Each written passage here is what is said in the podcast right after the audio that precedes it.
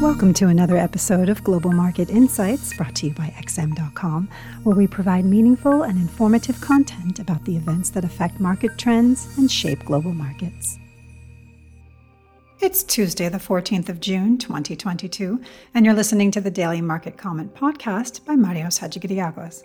I'm Maria Pachordiz. Thanks for joining us at XM.com.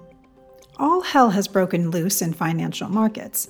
Another scorching hot U.S. inflation report shattered hopes that the Fed might be able to take its foot off the brakes later this year, sending traders scrambling to recalibrate the trajectory for interest rates and wreaking havoc in every asset class.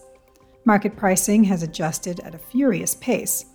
Fed funds futures contracts imply a 95% probability for a 75 basis points rate increase this week, and similar dynamics for July, amid intensifying speculation that the central bank will throw its own forward guidance to the wind and crank up borrowing costs at lightning speed. The impact has been devastating. Stock markets fell off a cliff with the S&P 500 losing almost 4% yesterday to officially enter a bear market U.S. bond yields went through the roof to hit new decade highs, while junk bonds got nuked alongside cryptocurrencies.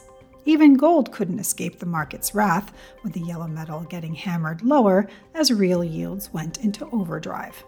The US dollar has been the sole survivor in the FX arena, drawing power from widening interest rate differentials as the Fed is expected to outgun other central banks and from its status as the world's reserve currency that allows it to attract defensive capital flows. The greenback remains the ultimate all purpose currency, offering both attractive yields and an aura of safety. In contrast, every other major liquid currency is feeling the blues. The euro is suffering at the hands of soaring energy prices. The yen has been decimated by the Bank of Japan's refusal to tighten policy, while the British pound and the commodity linked currencies are trading in lockstep with unstable stock markets.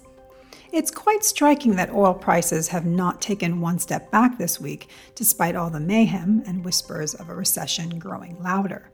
This is a testament to the scarcity of oil barrels, which continues to intensify after Libya announced it has shut down almost all its oil fields and is producing virtually nothing amid another round of violence in the country's long running power struggle. All told, it's difficult to be optimistic these days. Between the cost of living crisis squeezing consumers, the housing market feeling the burn of soaring mortgage rates, corporations warning of worker layoffs to control costs, and the Fed about to unsheath an even sharper blade to slay inflation, it's only natural for markets to panic. But there are a couple of reasons to be optimistic when everyone else is pessimistic. The Fed has historically reversed course at the first sign of trouble, while the leaders of Germany, France, and Italy are planning to visit Ukraine this month in an attempt to broker peace. The Fed wants to control inflation, but willingly sparking a severe recession is not part of the game plan. It's more likely to accept a period of high inflation rather than push the U.S. economy into a real crisis. And any concrete signs of de escalation in Ukraine could drag energy prices lower, cooling inflation expectations and lessening the need for aggressive rate increases. Keep a close eye on the S&P 500.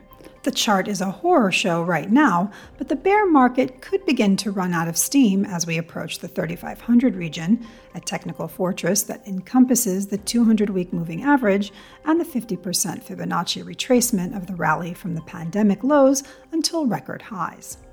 Thanks for listening. This was today's daily market comment here at XM.com. Thank you for listening to another episode of Global Market Insights brought to you by XM.com. For more in depth technical and fundamental analysis, be sure to visit www.xm.com forward slash research.